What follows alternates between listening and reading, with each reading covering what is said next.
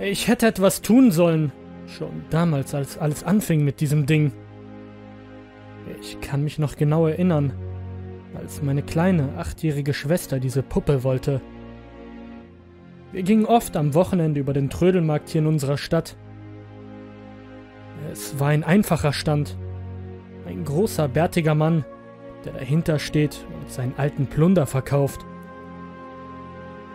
Als meine Eltern mit ihm ins Gespräch kamen, erzählte er, warum er hier ist.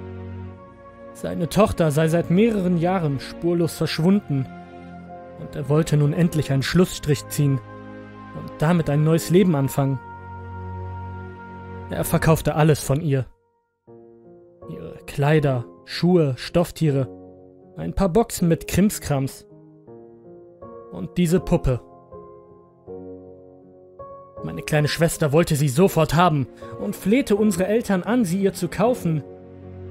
Nach ein bisschen Gequengel kauften sie sie auch, und der Verkäufer musste seine Tränen unterdrücken, als uns erzählte, dass dies die Lieblingspuppe seiner Tochter gewesen war. Es war eine alte Puppe, weiße Haut, lockige dunkelbraune Haare. Sie trug ein lila Kleid mit Rüschen und es schien schon sehr abgegriffen. Auf der Fahrt nach Hause gab es für meine Schwester nichts anderes mehr als diese Puppe. Sie gab ihr sogar einen Namen, Daisy, und sie spielte jede freie Minute mit ihr. Der bloße Anblick dieser Puppe und der Gedanke an ihre Vergangenheit lösten bei mir eine Gänsehaut aus. Ihre Augen waren einfach surreal. Die Tage verflogen und meine Schwester und die Puppe wurden beste Freundinnen. Sie nahm sie überall hin mit. Sie aß mit ihr zum Mittag. Sie trug sie ständig mit sich herum. Sie nahm Daisy sogar jede Nacht mit ins Bett. Daisy war nun ein fester Bestandteil ihres Lebens. Das erste morgens, was sie machte, war Daisy die Haare zu kämmen. Daisy saß mit uns am Tisch beim Frühstück. Die haselnussbraunen Augen der Puppe fixierten mich. Ich war kaum in der Lage, auch nur einen Bissen zu essen. Meine Schwester schien mittlerweile sehr abhängig von Daisy zu sein. Sie begann sogar damit, mit Daisy zu sprechen, als wäre sie eine echte Person.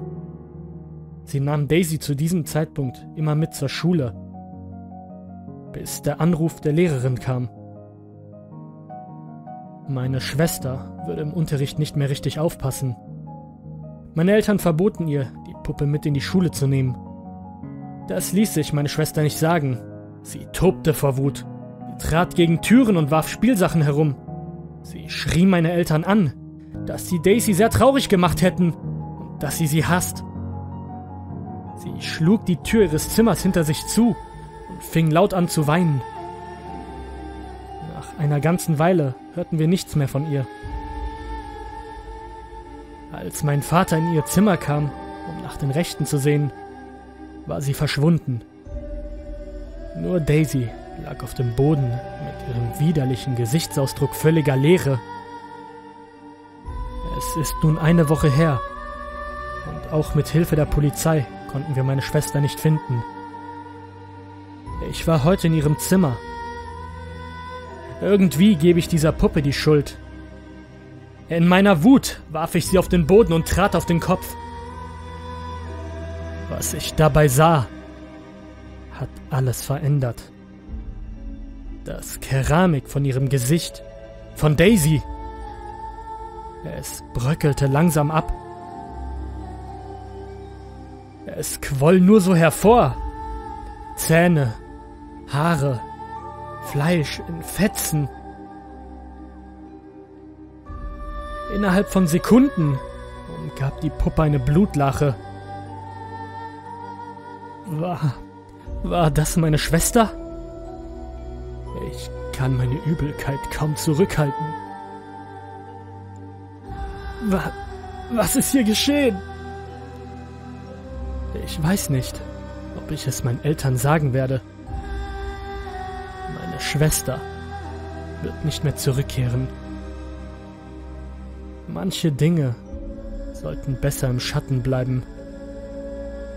Manche Dinge sollte man einfach vergessen.